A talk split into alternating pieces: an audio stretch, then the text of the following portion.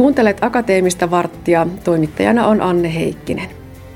Antti Juvonen, olet luovuuskasvatuksen professori. Aloitetaan haastattelu hankalimmalla mahdollisella kysymyksellä. Miten määrittelet luovuuden?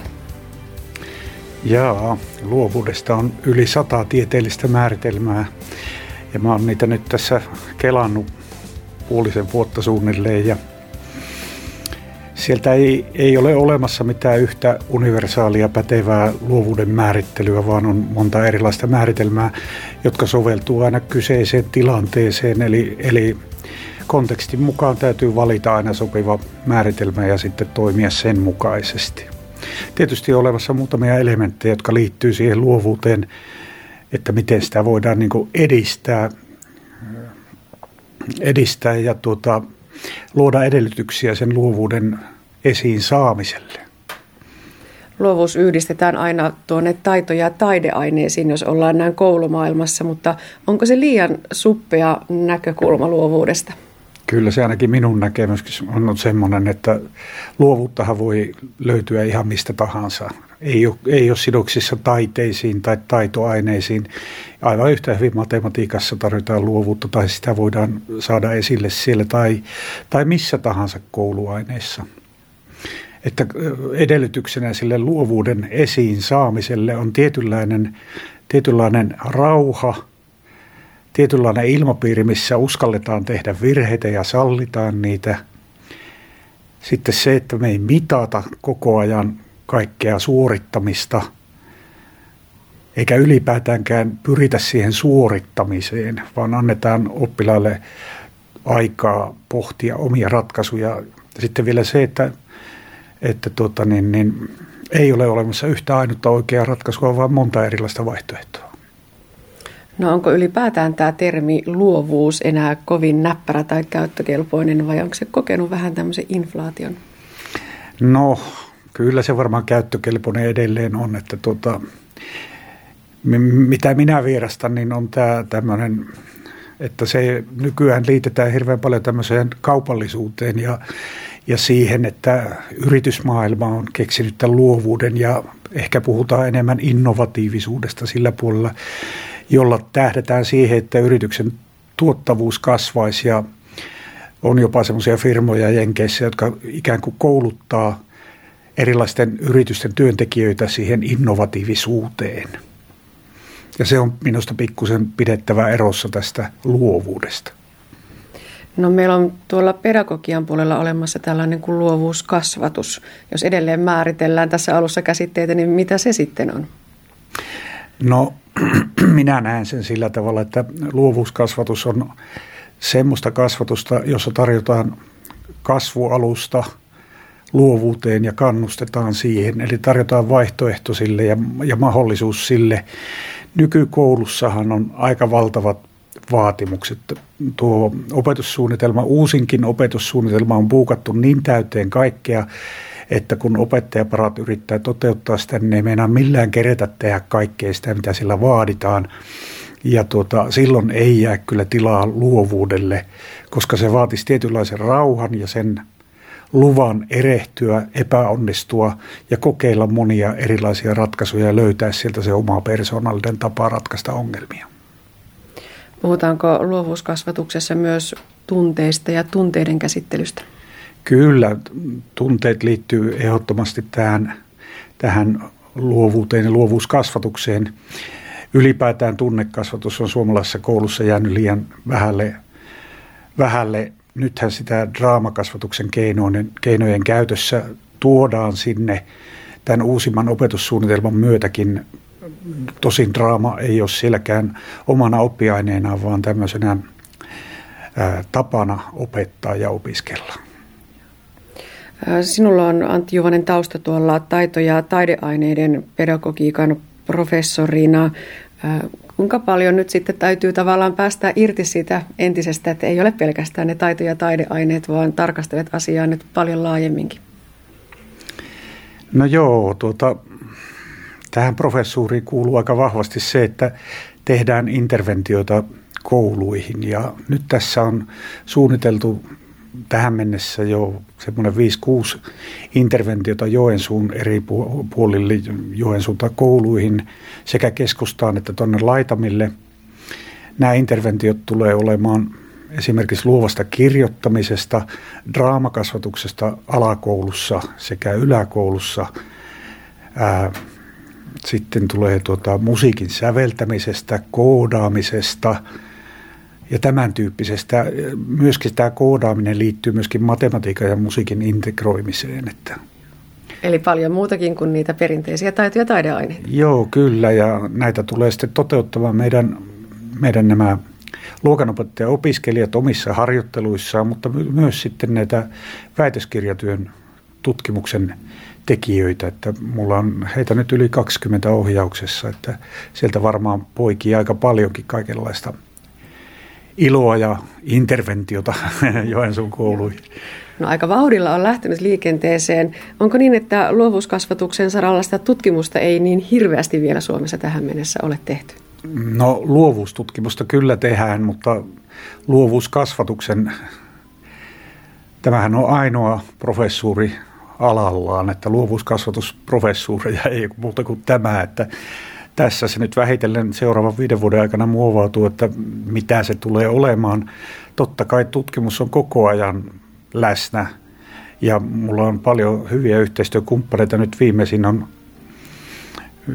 viimeisin yhteydenotto tuli Michael Shaunesilta Yhdysvalloista. Hän on tämmöisen luovuuskasvatuksen ihan näitä guruja. Että tota, mä oon pari artikkelia hänen kanssa yhdessä aikaisemmin kirjoittanut ja nyt hän ehdotti sitten yhteistyötä ja hän suunnittelee tulevansa tänne Suomeen ja Joensuuhun viikoksi, että saadaan suunnitella yhdessä projekteja ja hän voi sitten luennoida No mitä ylipäätään Antti Juvonen ajattelet siitä luovuuskasvatuksen tai luovuuden tilasta koulussa nykyään? Kerroit, että se suorituskeskeisyys on ehkä juuri se, joka sen luovuuden tappaa, niin, niin mikä se arkitilanne siellä kouluissa tällä hetkellä on? Siis tuota, opettajat varmasti pyrkii ylläpitämään luovuutta ja tekevät parhaansa sen, sen eteen, mutta mutta tämä kiire ja tämä kaikenlainen suorittaminen tekee, aiheuttaa juuri sen, että se luovuus ei pääse pilkahtaan sieltä oikein kunnolla esiin. Että, että on, tuossa luin juuri yhden tutkimuksen, missä oli suurilla massoilla tehty jonkunlaisella luovuusmittarilla mitattuna, niin siinä oli semmoiset tulokset, että alle kouluikäistä 98 prosenttia oli luovia ekaluokkalaisista tai kolmanteen luokkaan mennessä niitä oli 60 prosenttia, lukion, lukion lopulla oli 30 prosenttia. Sitten kun mitattiin työelämässä olevia ihmisiä, niin kolme prosenttia oli luovia. Että, että se, että sanotaan, että koulu tappaa luovuuden, niin ainakin sen tutkimuksen mukaan näyttäisi pitävän paikkaansa. Mm. No mikä siinä on muuta kuin se suorituskeskeisyys, joka sitä luovuutta tappaa?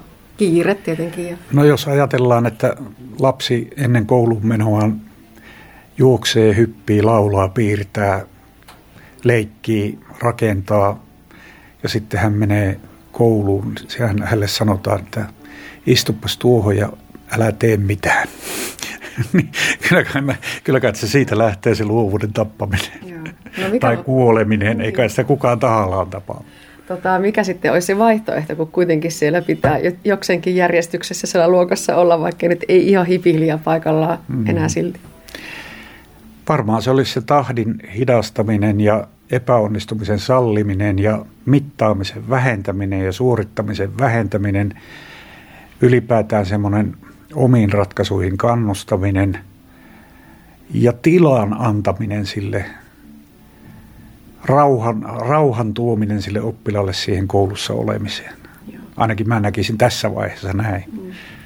Sä olet puhunut myös siitä tosiaan tästä mittaamisesta esimerkiksi musiikin ja liikuntatunnin suhteen, että aika monella suomalaisella aikuisella niistä on hirveät traumat sieltä omilta kouluajoilta. Onko se jos mikä sitä pahinta luovuuden tappamista?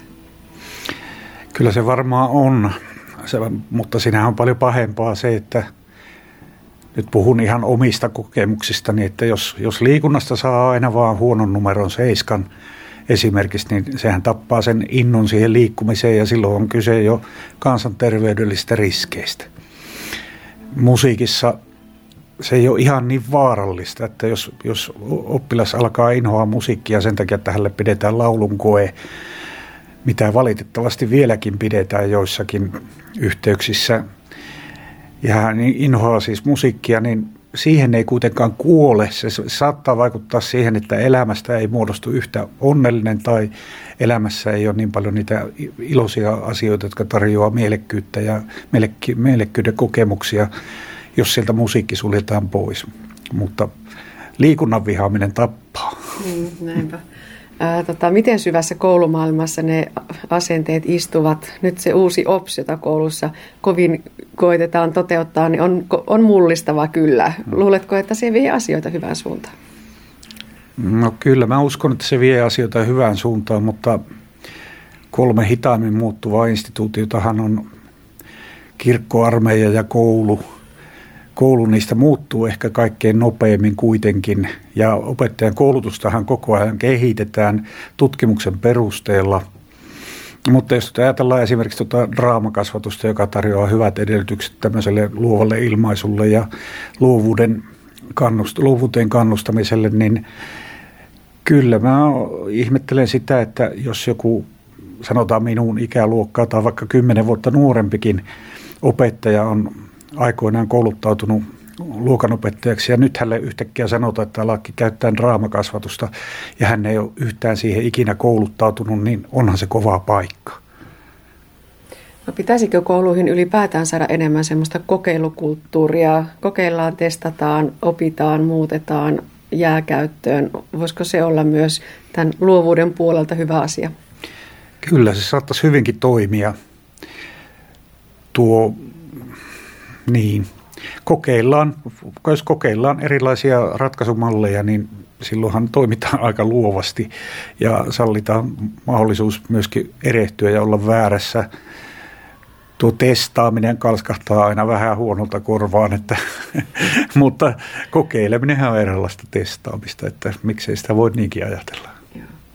No teillä on näitä pilotteja, missä on muun muassa luokkiin viety kiipeilyseiniä tai jumppapalloja ja niin edelleen. Ne on sellaisia fyysisiä elementtejä. Se ei varmaan vielä riitä, että on kivat tilat, on kivat laitteet, on, on, on mahdollisuuksia paljon, vaan se pitäisi jotenkin saada sinne koulun kulttuuriin saakka ujutettua se ajatus.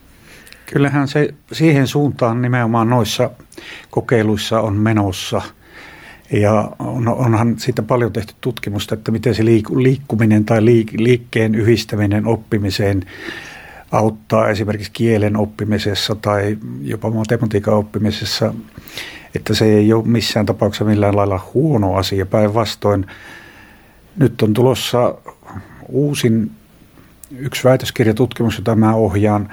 Siinä saadaan käyttöön tämmöiset aivosähkökäyriä mittaavat laitteet, jotka sitten kertoo oppilaan motivaatiosta tai keskittymisestä tai keskittymisen herpa, herpautumisesta ja muusta. Ja mä uskon, että näillä laitteilla päästään sitten aika pitkälle siinä, siinä sen opettamisen kehittämisessä ja siinä, että mitkä on ne elementit, jotka häiritsee oppijan keskittymistä tai paneutumista siihen. Siinä on hyvin monta erilaista parametria, mitä tällä, tällä aivosähkökäyrällä pystytään mittaamaan.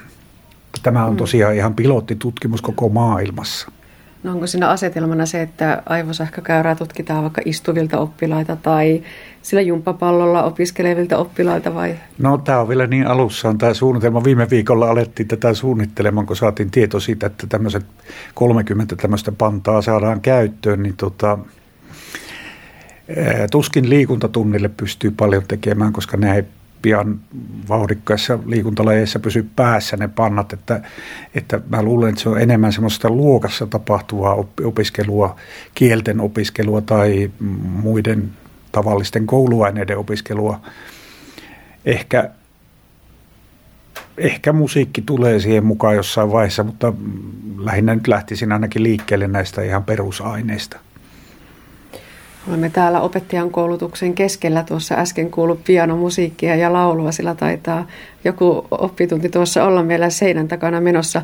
Ajatteletko Antti Juvonen, että pojasta ja tytöstä polvi paranee, että kunhan nämä aikanaan, tai nämä nyt opiskelussa, opiskelemassa olevat opiskelijat aikanaan menevät tuonne kouluun, niin onko heillä enemmän eväitä sen tyyppisiin asioihin, mistä nyt on tässä puhuttu?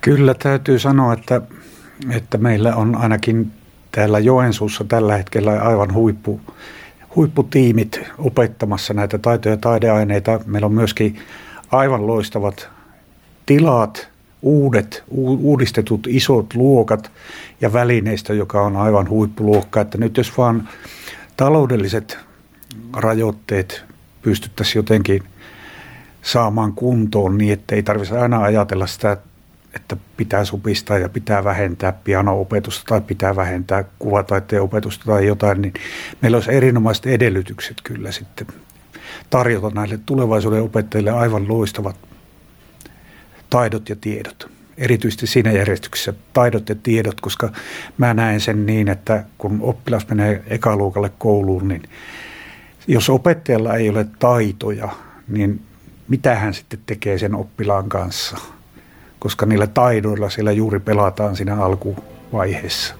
Miksei tietenkin myöhemmässäkin vaiheessa, mutta erityisesti alkuvaiheessa.